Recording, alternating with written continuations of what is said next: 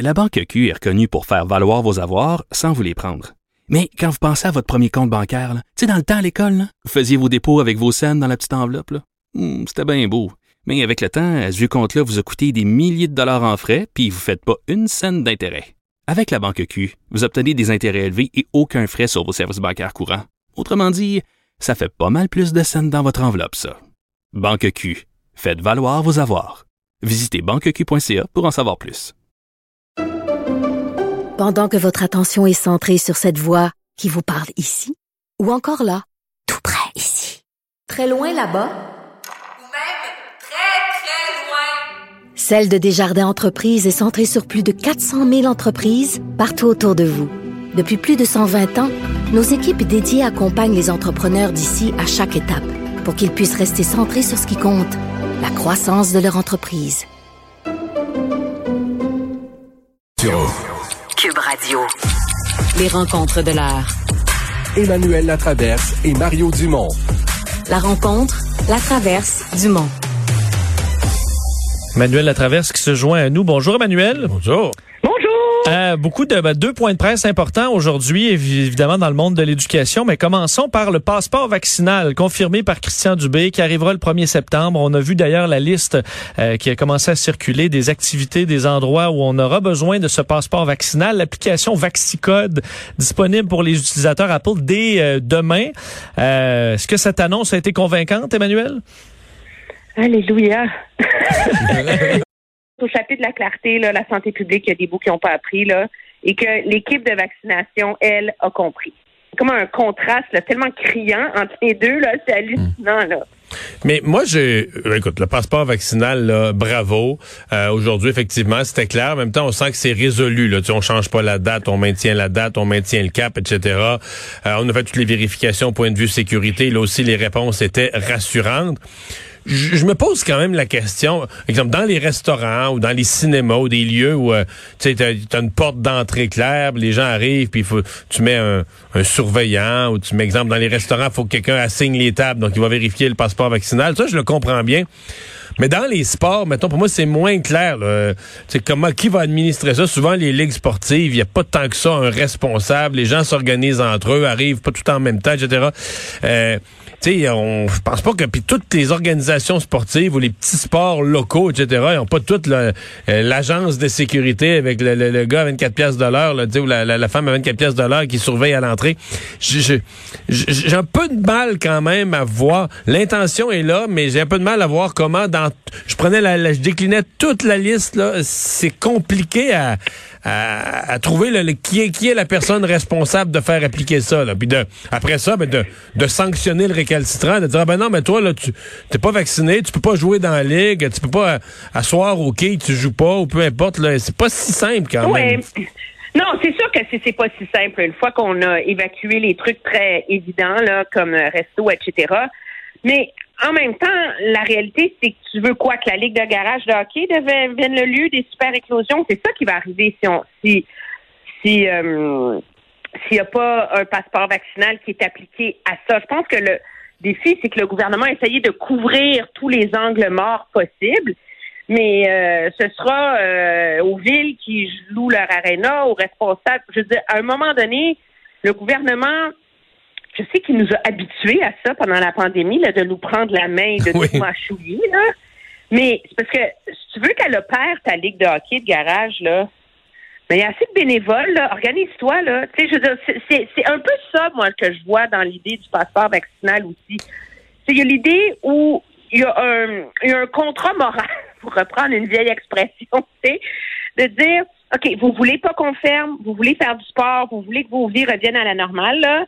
Mais ça, c'est l'outil qu'on vous donne. Maintenant, arrangez-vous avec, là. je veux dire, c'est pas c'est pas au, euh, au, gouvernement de se mettre en charge d'embaucher tous les responsables. Puis objectivement, dans les ligues sportives, dans tout ça, euh, chaque équipe désignera quelqu'un. Je pense que c'est des euh, c'est c'est sûr que ça va faire des mécontents, que ça va agacer les gens, mais à un moment donné, on peut pas avoir le beurre puis l'argent du beurre là on peut pas se taper une autre année comme la dernière. Alors, le gouvernement dit on prend les moyens ultimes pour essayer d'avoir la plus grande liberté possible, mais il y a une part du chemin qui reste à faire au-delà d'aller se faire va- vacciner, puis c'est aux organisateurs de trouver des façons de, de mettre ça en œuvre, puis une responsabilisation de la société là-dedans qui, moi, m'apparaît euh, raisonnable dans le contexte. Je- J'ai hâte de voir est-ce que comment vont réagir les opposants là au passeport puis ben euh, souvent ceux qui sont opposants au passeport c'est parce qu'ils sont opposés à la vaccination aussi ou ils veulent pas se faire vacciner mais est-ce qu'on va euh, est-ce qu'on va se retrouver avec des gens qui vont quand même réserver au restaurant ou se présenter avec un groupe d'amis au restaurant puis euh, faire du chichi, de la chicane, euh, vouloir se battre avec le préposé à l'accueil ou tu sais ou menacer ou je sais pas est-ce que les est-ce que les gens, dans le fond, je vais reposer la question autrement, mais est-ce que les gens qui sont pas vaccinés, donc qui n'auront pas le passeport, vont sagement rester à la maison ou ils vont s'essayer puis faire du grabuge, du trouble? Moi, je pense qu'il y a deux groupes. Moi, de un, j'ai été surpris par le nombre qu'a donné M. Euh, Dubé. Là. Il y a un million de Québécois éligibles qui ne sont pas encore vaccinés. Je tombe en bas de ma chaise. Ben, entend- c'est 15 là. Je sais bien. Ben non, je sais bien, mais... C'est vrai que 15 ça, 15 ça a l'air plus petit qu'un million. Je suis moins bonne en maths que toi, mais je pense que c'est quand même, là. Moi, je pense que dans ce. Je soupçonne, puis on verra, mais que dans ce 1 million-là, il y a, il y a trois catégories. Il y a les, les récalcitrants qui sont mal à l'aise. Euh, il y a plein de raisons pour pas se faire vacciner. On en a déjà parlé. Qui, eux, vont dire, mais là, ils charrient le gouvernement, là, puis qui vont rouspéter, mais qui finalement vont finir par aller se faire vacciner parce que t'as pas le choix. Après ça, il y a ceux qui vont résister le plus longtemps possible, puis qui, rendus à la fin octobre, ils en pourront, pourront plus embarrés chez eux.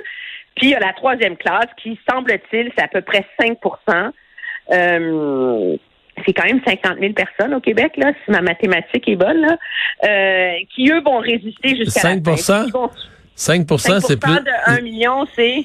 Ah, non, 50 non, 000. non, non, mais 5 du- de la population du Québec en âge d'être vaccinée, c'est à peu près, c'est plus euh, 400 000.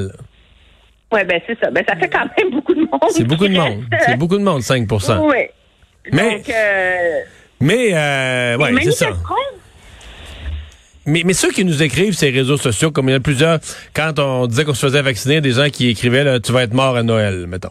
Ils sont sûrs de ça, là, que les gens qui ont eu le vaccin, C'était même septembre. là. on va mourir, on va, on va être mort. Bon, Ben, si tu penses que tu vas mourir, tu n'iras pas te faire vacciner, là, mais là, est-ce que eux vont peut-être réviser leur position en se disant, ouais, là, ben, aujourd'hui, on a franchi le cap du 5 milliards de vaccins donnés sur Terre. Peut-être qu'ils vont se dire, ouais, ça semble correct le vaccin. Mais sinon, ils se feront jamais vacciner. Là. Je veux dire, ils vont, vont combattre à.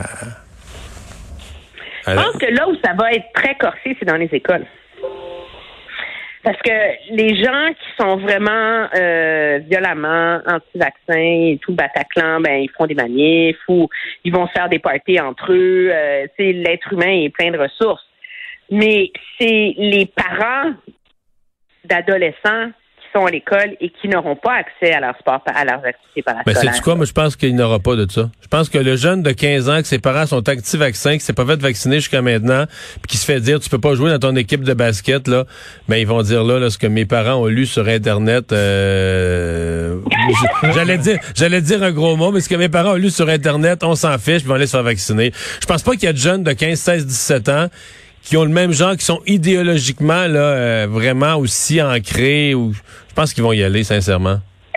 En tout cas, ce qui est clair, c'est que le gouvernement prend tous les moyens pour convaincre, pour tordre le bras, parce que c'est une opération de tordage de bras, le passeport vaccinal, on va pas se leurrer, pour tordre le bras de la plus grande classe de récalcitrants possible. Donc, le monde qui aime euh, la culture, les gens qui aiment au resto, euh, les sportifs, euh, à peu près tout le monde y passe. Mais moi, je crois que ce qui est intéressant, puis M. Dubé a clairement pelleté le débat par en avant, c'est que ça va élargir le débat sur le passeport vaccinal pour le droit de travailler.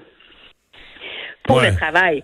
Alors que des c'est de plus en plus clair, semble-t-il, que des entreprises sont libres d'exiger euh, une preuve de vaccination pour rentrer travailler euh, dans certains contextes et en présentiel dans d'autres. Alors, je pense que loin de clore le débat sur la vaccination euh, obligatoire, mais en tout cas quasi obligatoire, là, euh, ce passeport vaccinal n'en est que la première étape.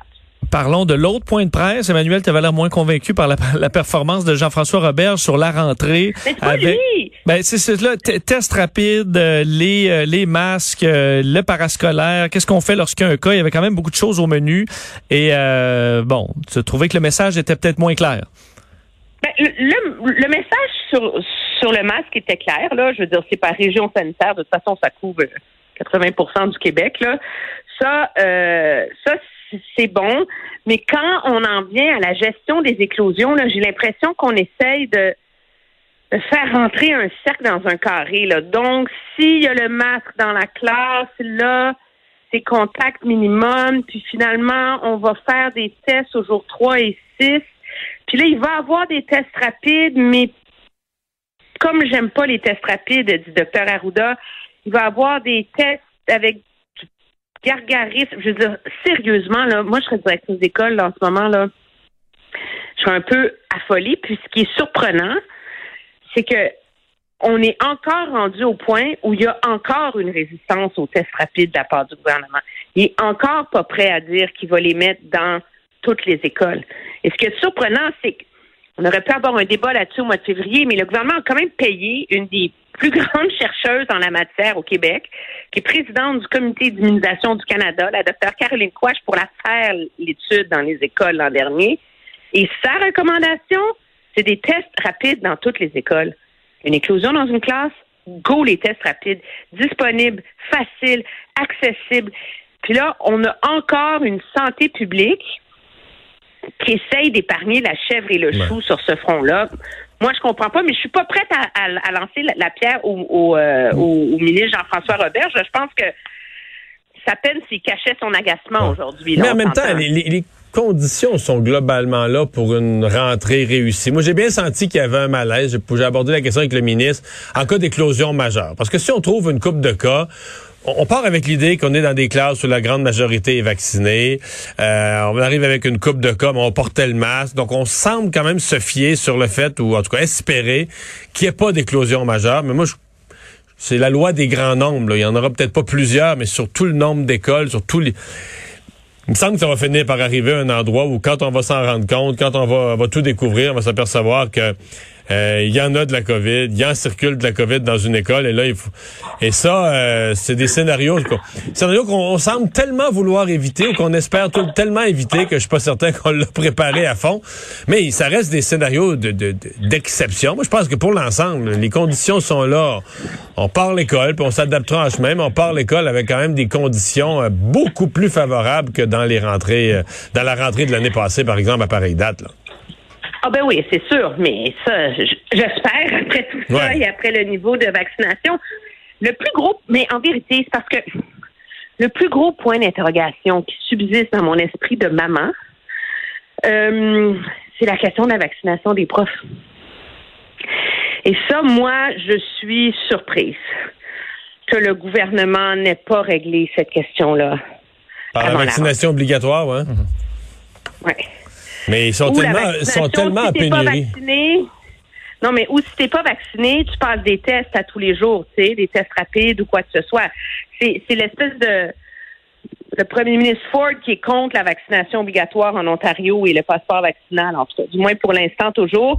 C'est l'espèce de compromis qu'ils ont mis en place dans les écoles en Ontario. Tu sais, t'es vacciné ou si t'es pas vacciné, il faut que tu te fasses tester à tous les jours, tu sais, Ouais. avec des tests rapides.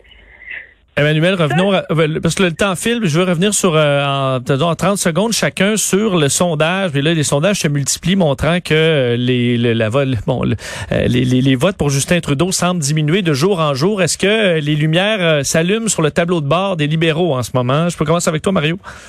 Ben, pour l'instant, là, c'est une lumière jaune qui est allumée. Tu peux encore espérer que ce n'est que le fait d'avoir déclenché une élection, tu payes un petit prix pour ça, euh, que les électeurs sont toujours avec toi. Mais là, tu es parti d'avance de 5-6 points d'un sondage, puis là, selon les mêmes firmes, on te donne un ou deux points d'avance. Fait que là, tu peux, le problème, c'est que tu peux plus en perdre. La prochaine fois que tu perds un ou deux points, là, t'es soit nez à nez ou en arrière d'un sondage. Puis là, ça devient une grosse nouvelle. Puis là, ben, ça devient de- de- de- du momentum négatif. Puis là, c'est le momentum négatif qui, devient le centre de ta campagne. Donc, on est, euh, oui, oui, on est sur un terrain qui commence à être glissant et on doit trouver les messages forts pour redresser la campagne parce qu'il faut dire qu'ils n'ont pas gagné beaucoup de journées de campagne à date. Non, mais la réalité, c'est que M. Trudeau a échoué le premier test de la campagne électorale, c'est de convaincre les gens que cette élection-là était euh, nécessaire. Ce qui est inquiétant pour lui, c'est que en Ontario, il recule, en Colombie-Britannique, il recule. Donc, ce qui sauve ses meubles, en vérité, en termes de sondages nationaux, c'est son avance très confortable en ce moment au Québec face au Bloc québécois. Et c'est là, c'est ce qu'il y a de surprenant dans sa stratégie de campagne, c'est que ce qui les sauve en termes d'appui, d'intention de vote, de siège, c'est le Québec. Mais il a passé les six derniers jours à se magasiner un affrontement épique avec François Legault. Alors, c'est une stratégie de campagne qui me laisse perplexe. Ils ont déjà survécu à des affrontements du genre. Rappelle-toi, euh, le NICAB en 2015, ça les a pas empêchés de gagner une majorité. Mais moi, ce que ça me dit, c'est que il leur reste peu de temps pour changer de ton, changer de rythme, pour faire un retour à la case départ, là, ce qu'on appelle en anglais un reset là, de leur message, de leur stratégie. Puis moi, je crois que M. Trudeau est prisonnier du fait qu'il y a deux grandes crises sur le tableau de bord, l'Afghanistan, que les gens suivent plus qu'on n'aurait pensé, et la quatrième vague. Puis là, ben, il est un premier ministre qui gouverne à temps partiel parce qu'il est trop occupé à faire campagne. Puis ça, c'est. Moi, je pense que ça reste dans l'esprit de l'électorat, inévitablement. Ouais. Et c'est une euh, c'est aussi une campagne courte là, hein. donc euh, des tendances à la hausse, à la baisse, il y en aura pas, il y en aura pas 26. là. C'est pour ça que tu peux pas quand ça part à la baisse, faut que tu redresses ça le plus rapidement possible. Hey, merci Emmanuel, à demain. Au revoir, bye.